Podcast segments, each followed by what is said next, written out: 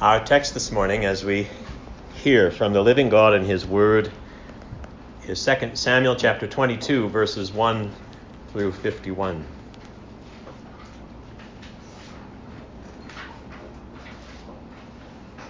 And David spoke to the Lord the words of this song on the day when the Lord delivered him from the hand of all his enemies and from the hand of Saul. Which means that this morning, what we're considering is David's personal reflection, I think. David's personal reflection on everything that's happened in our study of Samuel, which is a lot. There was no one day when David was delivered from all his enemies and from the hand of Saul. We've seen over and over how the Lord's deliverance of David continued all through his life and kingship. As I read it, 2 Samuel chapter 22 is David speaking at the end of it all. For those of you who are joining us this morning here at Christ the King, we are in the conclusion section of Samuel now. Last week we saw how the final four chapters in 2 Samuel form a distinct unit. Chapters 21 to 24 are the conclusion of the entirety of 1st and 2nd Samuel. And you'll recall how these four chapters have a six-fold structure that is arranged in a, in a symmetrical way. Chapter 21 had the first two parts in it last week. We considered the first of those carefully. We'll consider the second part when we come to its corresponding section in a couple weeks in chapter 23, the list of David's mighty men. This morning, we are in the third part of the six, which means that now we're at the heart of it. This is the first half of the two part poetic center of these four chapters. Next week, we take up the second half, which is shorter, in verses 1 through 7 of chapter 23.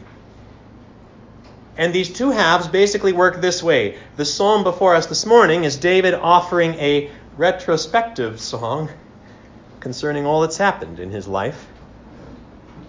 Next week, we come to David's prospective words as he looks ahead to the future. And it's a simple observation to make, but consider this for a moment that I think it's interesting that at the heart of the conclusion of Samuel, what we get are David's reflections. I mean, there have been moments when we got to hear David speak or to pray in the course of 1st and 2nd Samuel, but for the most part, it has been the narrator giving us a read of what happened in David's life. But not here at the end. There's no author's summary at the core of the conclusion of Samuel. Instead, we hear from David himself. Now, of course, the author of Samuel makes the decision to place David's psalm here those of you who read through the Psalms regularly may recognize this text. It's Psalm 18, or it's very nearly exactly Psalm 18. There's a few minor differences that don't need to concern us. The point is, by opting to place this psalm here at the conclusion of Samuel, our author's saying this that in the end, David got it right that in the end, David himself could see clearly what it all meant. Chapter 22 is a poetic theological commentary on the history of David, offered by David himself. It is a history that could have been narrated as that of a great and powerful king, but instead, this chapter ensures that we understand it as the action of a great and powerful God. David can only give thanks for what God has done. That's what this text is about. There are 51 verses to cover, which means we won't look at them all. But I do want to cover the entire psalm in some way, so let me give you the structure that we'll work with, and at points then we'll focus in with greater detail than at others. This psalm has four parts, I think. At the beginning, there's an introduction. At the end, there's a conclusion. So those are two obvious parts. But then in the body of the psalm, I think we find another two sections to which I'll give these headings. I think verses 5 through 31 are about the king's deliverance. And then verses 32 to 46 are about the king's dominion. It's about David's deliverance in 5 to 31. It's about David's dominion in 32 to 46. So the introduction is obviously verses 2 to 4. The conclusion is 47 through 51. There are other divisions you could make, but it's probably best just to keep in mind those two main headings, except that I will add this that as we'll see, I think the bedrock level or the heart of this psalm is in verses 21 to 31. Those verses are in the deliverance section as I outlined it, but I think they function to support both the way David understands his deliverance and his dominion. So it'll be verses 21 to 31 where we'll try to end this morning as we consider what they have to say about David and about the Lord, and I think about us too. So if you have your Bibles in front of you, let's do what we can as, as rapidly as we can do it. Verses 2 to 4 are the brief introduction here. And what we find is basically what we will also find in the conclusion that comes in verses 47 to 51. David praises the Lord for what the Lord has done in his life.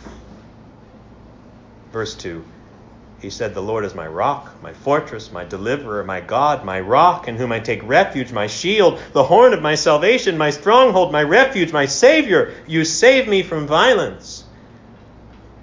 I call upon the Lord who is worthy to be praised, and I am saved from my enemies.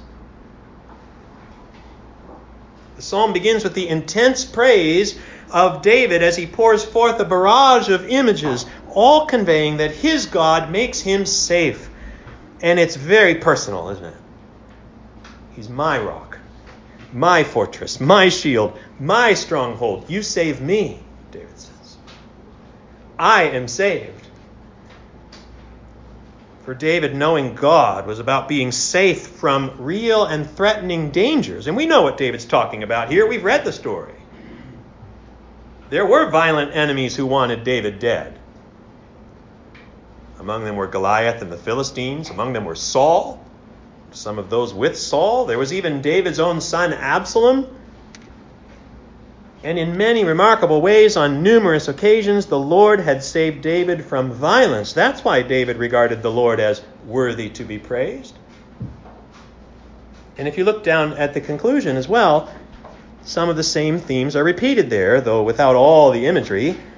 The key image is there in verse 47 The Lord lives, and blessed be my rock, and exalted be my God, the rock of my salvation. Verse 49 Who brought me out from my enemies you exalted me above those who rose against me. You delivered me from men of violence. For this I will praise you, O Lord, among the nations and sing praises to your name. So you see the theme of deliverance very clearly in both the introduction and in the conclusion. So let's move then to verses 5 to 31, which are all about the king's deliverance, as I suggested. And again, there's not one specific moment that David speaks about here.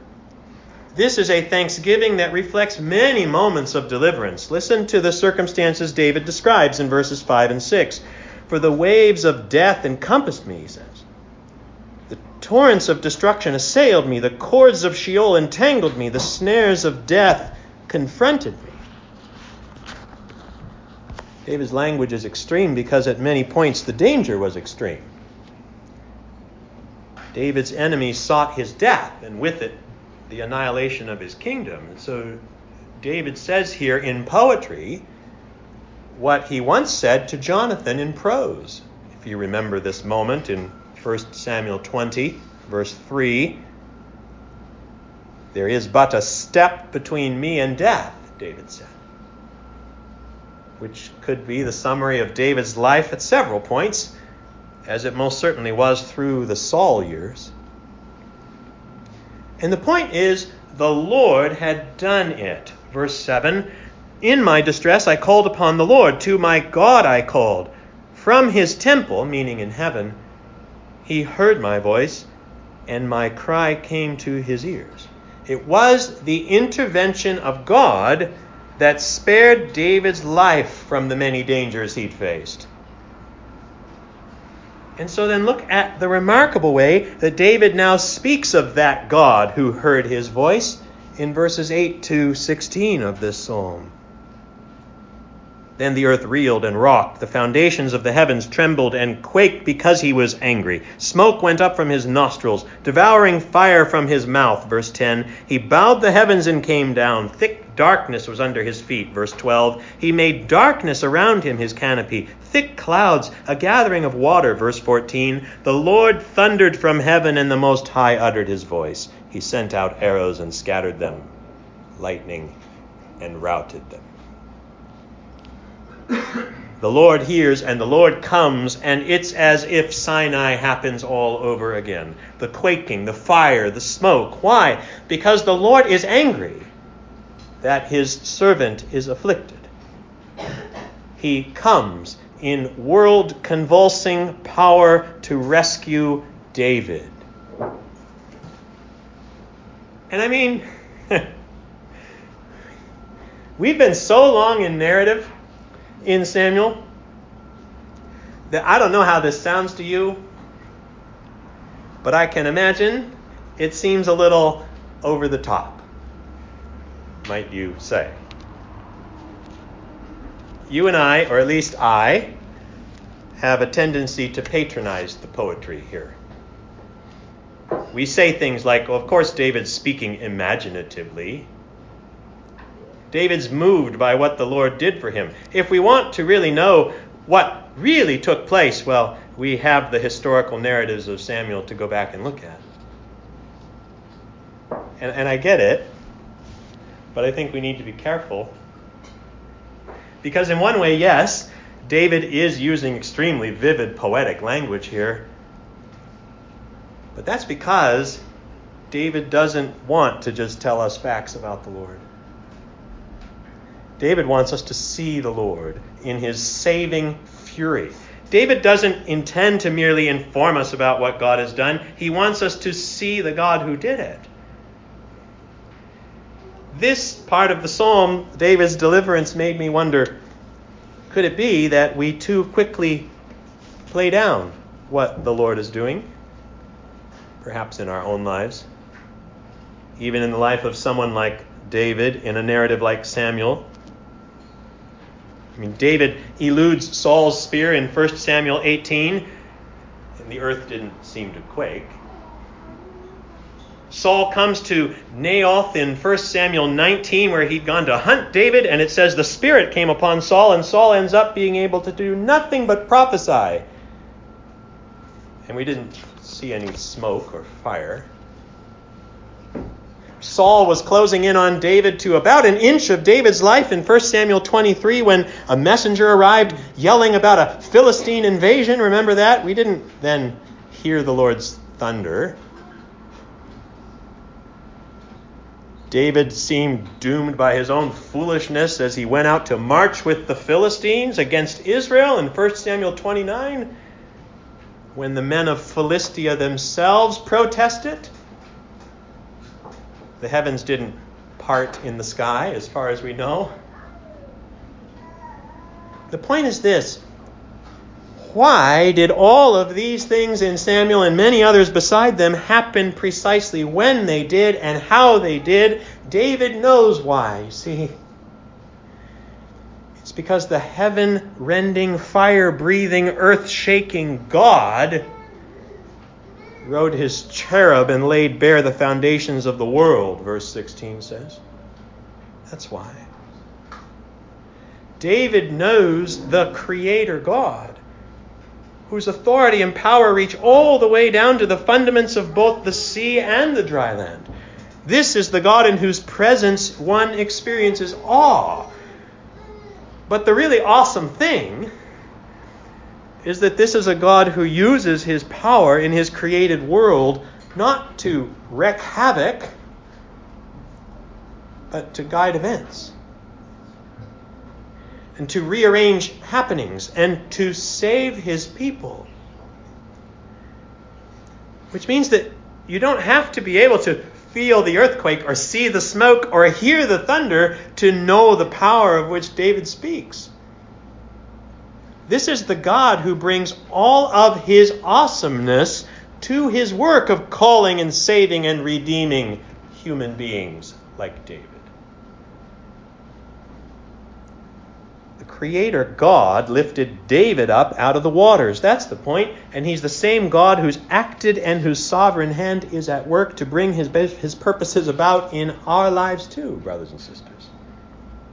Listen to David come to the point in verse 17. He sent from on high, he says, He took me.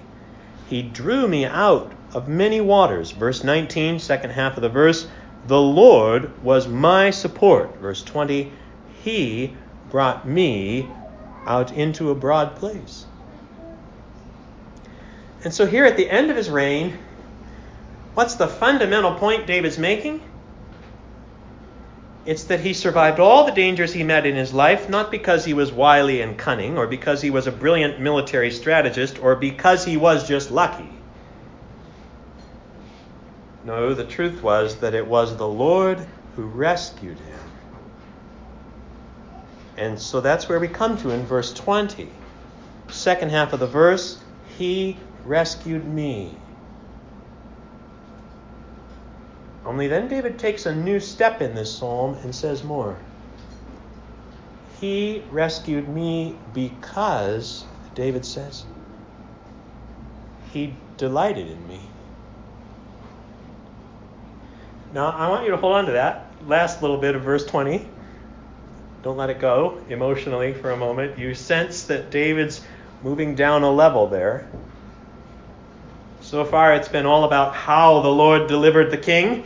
The end of verse 20 then begins to move us into why the Lord delivered the king. And I think we need to unpack that, but that means moving into the heart of the psalm in verses 21 to 31. I think verses 21 to 31 explain not only the deliverance of David that we've considered, but they will also explain the dominion of David as well. So if you can hold on to it, just before we go look at those verses, let's quickly glance at the next part of chapter 22 that goes from verses 32 to 46, which is the section about the king's dominion. And you could see how in verse 32 David returns to the key image. For who is God but the Lord? David asks, and who is a rock except our God? Only now David's rock is the God who equips and empowers him, not just the God who keeps him safe. Look at verse 34. He made my feet like the feet of a deer. Verse 35. He trains my hands for war. So that verse 38 says, I pursued my enemies and destroyed them. Verse 39 says, I consumed them. I thrust them through so that they did not rise. But why did that happen? It was again because of the Lord. Verse 40 For you equipped me with strength for the battle. You made those who rise against me sink under me. You made my enemies turn their backs to me. The God who had delivered David so many times had done it for a purpose to give David a dominion, to make him a great king. And you see the outcome of all of this beginning in verse 44. The Davidic king would have a rule that extends to the world. You kept me as the head of the nations, verse 44 says. People whom I had not known served me. Foreigners came cringing to me. We did see some moments of that in Samuel.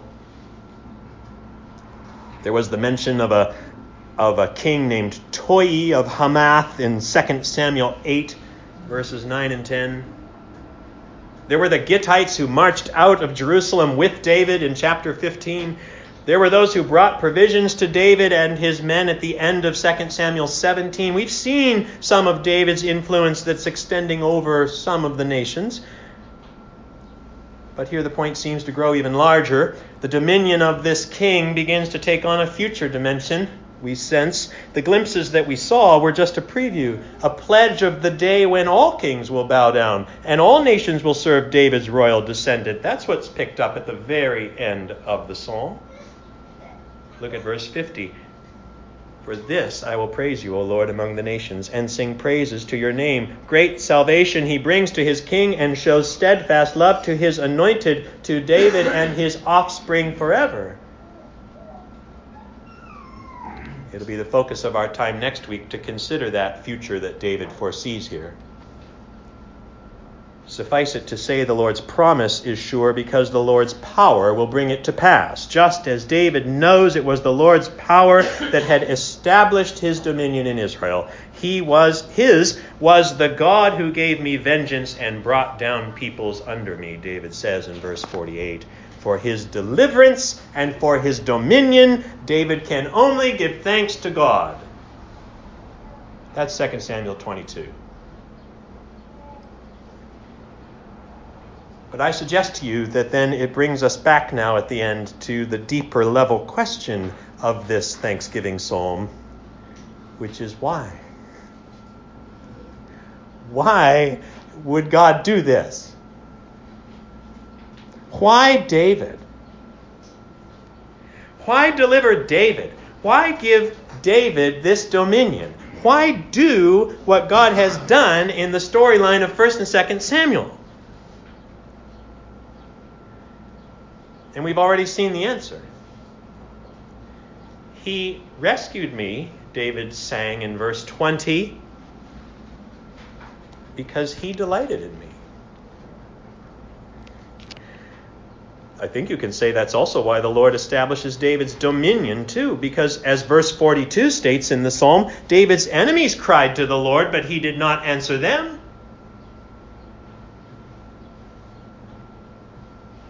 The Lord delighted in David. Only then it seems that David goes on to explain that in verses 21 to 31. And I want you to look at these verses. Here, I'm just, in fact, we're almost out of time, so I'm just going to work with verses 21 to 25 for the sake of time. This is David speaking. And here's what he says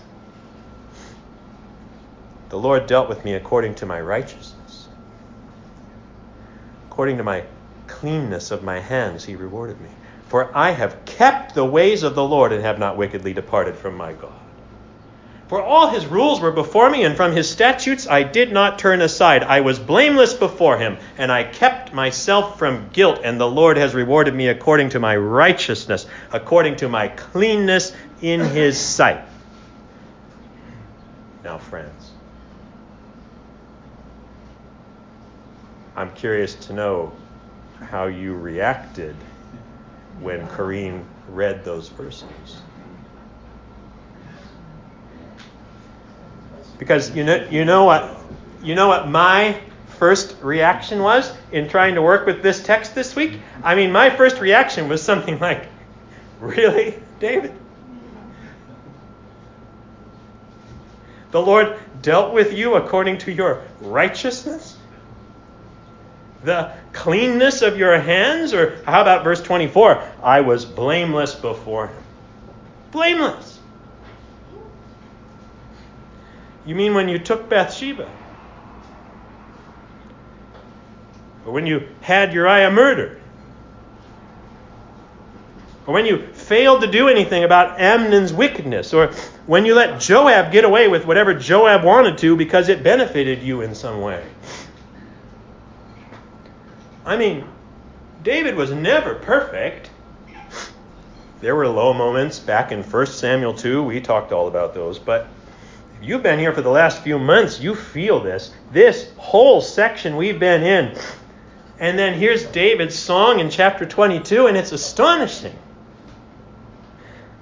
I mean, do you talk this way? Do you even think it could be okay? For anyone ever to talk this way?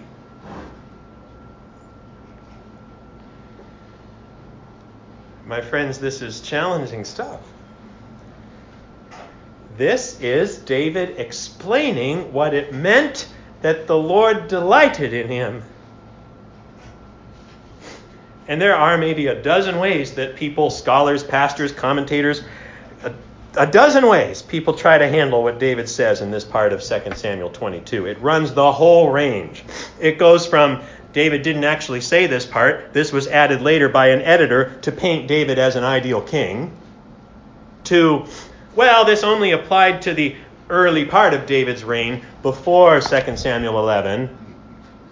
To, well, David only means this in a limited way as he compares himself to Saul, who's obviously less righteous than he was, and so he's speaking hyperbolically in contrast to Saul's wickedness here. I mean, there are lots of solutions that people put forward for these verses. Let me make two points and then try to sketch for you a way through this. And I know I'm going to be touching on some things we don't have time to work through carefully this morning, but don't worry because we start Hebrews in September, and you better believe some of these things will come up there. Let me make two points briefly, which I'm drawing here from an analysis of 2 Samuel 22 I read this week and found myself deeply moved by. First point is this the author of Samuel isn't dumb. Okay, when our author puts this psalm at this point of Samuel, he knows full well that we'll read it having already come through the accounts of David's sin in his narrative, right? We know David was an adulterer and a murderer. He was other things too, because we've read Samuel. The author knows that we know that. Which means that the question has to be so then, how does an adulterer and a murderer say what he says here? Now, that's me dismissing in this the attempts that are made to say, well, David didn't actually say this, or David only meant it to refer to just some early parts in his reign and all of that. I don't go any of those routes. That's the first point. Second point is this I don't think we can go the route of saying David didn't really mean what it sounds like. This is very popular. Lots of people argue that David just means here that ultimately he remained faithful.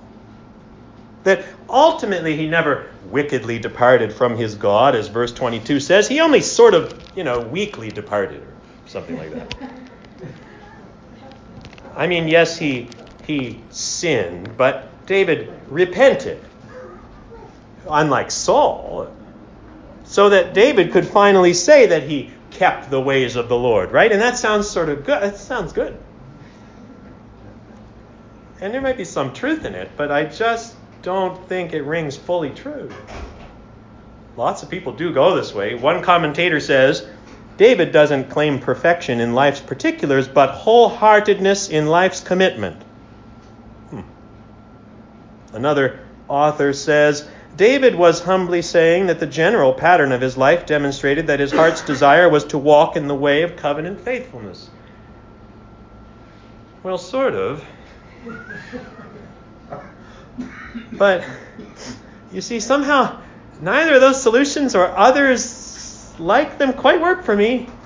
As I read and I reread and I reread again these verses this week, I mean, you look at Psalm 51 which is David's great psalm of repentance after his sin against Bathsheba. It just doesn't sound like David means, well, I know I sinned, but my heart's in the right place, Lord, because see, I'm repenting now, right?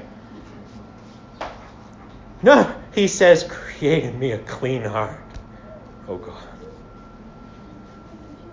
He doesn't present his generally healthy heart to God for a little mending. He says, create a clean one. So I don't want to dilute what David's saying here, but we're out of time, so I need to say something. So here's my sketch.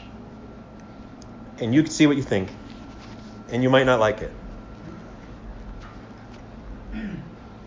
What if what if the tension we feel here is because we look at David and we think, man, God must be disappointed with this guy. Maybe God's even disgusted. I mean, here's his chosen king, and David turns out to be a sinner. And not just a sinner, it, it, it seems like it's really bad sin to us. How much more then it must seem that way to God?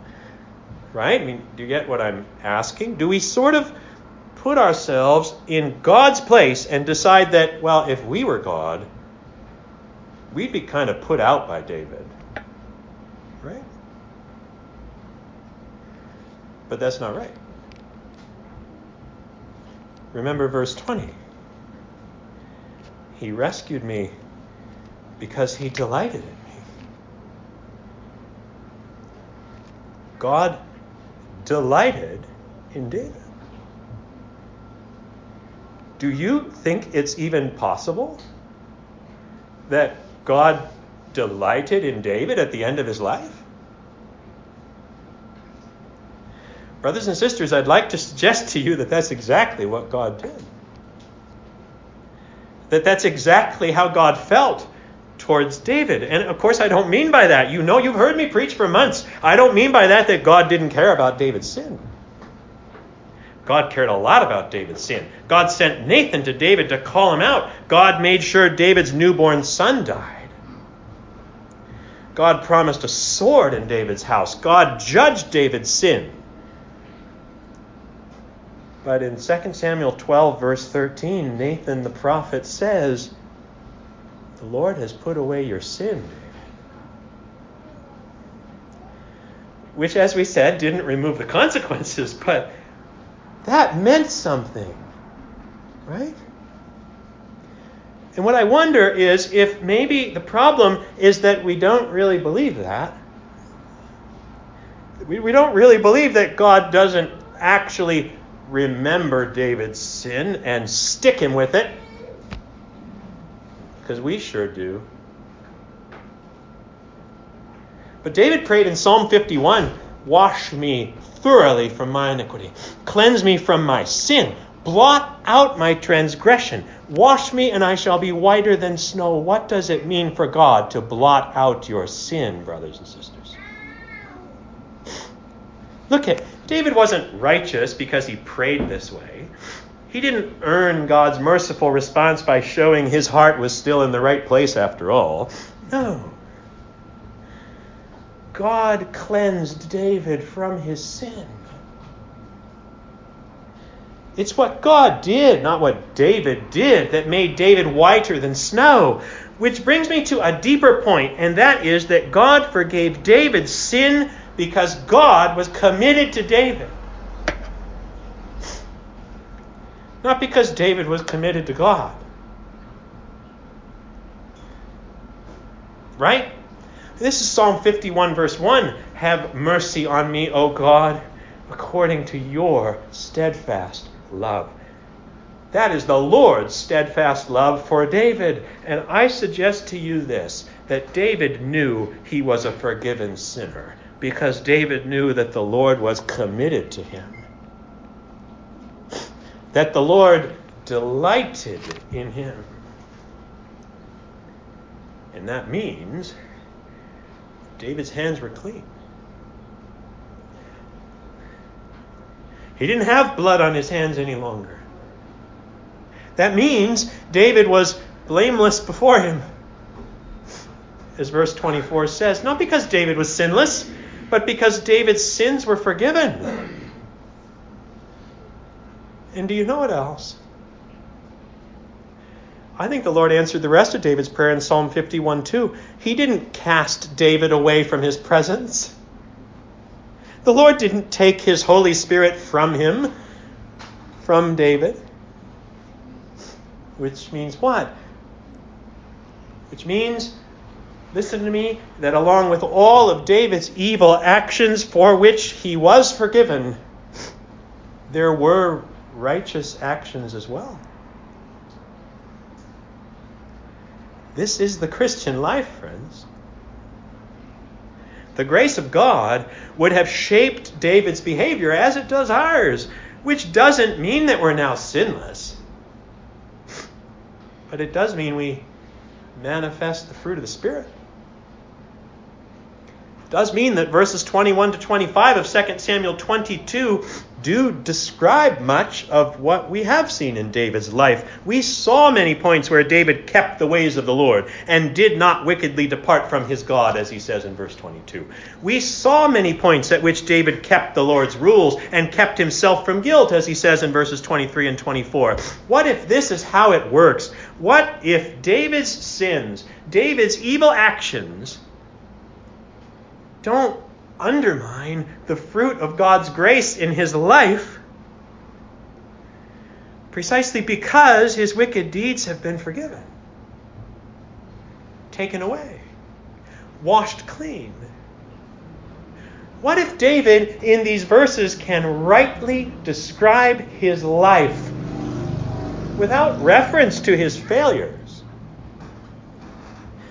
Not because he pretends they didn't happen or because he's just actually self righteous,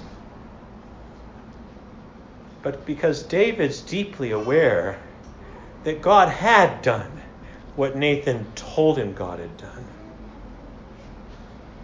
that the Lord had put away his sin. What if what puzzles us about these verses is that David sees his life as God sees his life.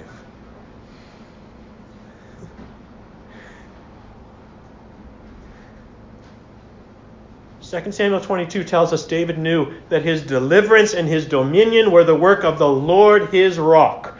But can you see how at bottom David knew all of that was true because of a single, deep, eternal truth that David also grasped?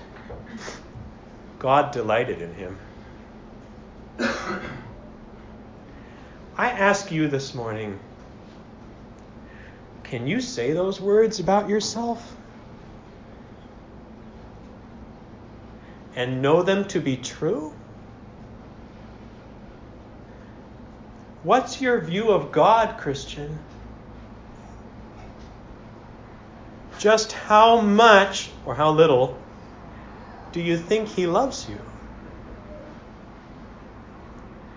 Here's a hint it's no less than David. Because the same way David was forgiven and given new life by the Spirit is the way you and I are. 1 John 4, verse 9 In this the love of God was made manifest among us, that God sent his only Son into the world so that we might live through him. And I know you aren't the anointed king of Israel, but in ways unique to your own circumstances and for your own life, God has delivered you. And in ways that will be different for each of us, God has given you dominion. Not over a political territory, of course, but over some part or aspect of the world God created. And so this morning, with David, you can praise him for those things and say they are so because at bottom, you know this single, deep, eternal truth that the Lord delights in you. In the name of the Father, and the Son, and the Holy Spirit. Amen.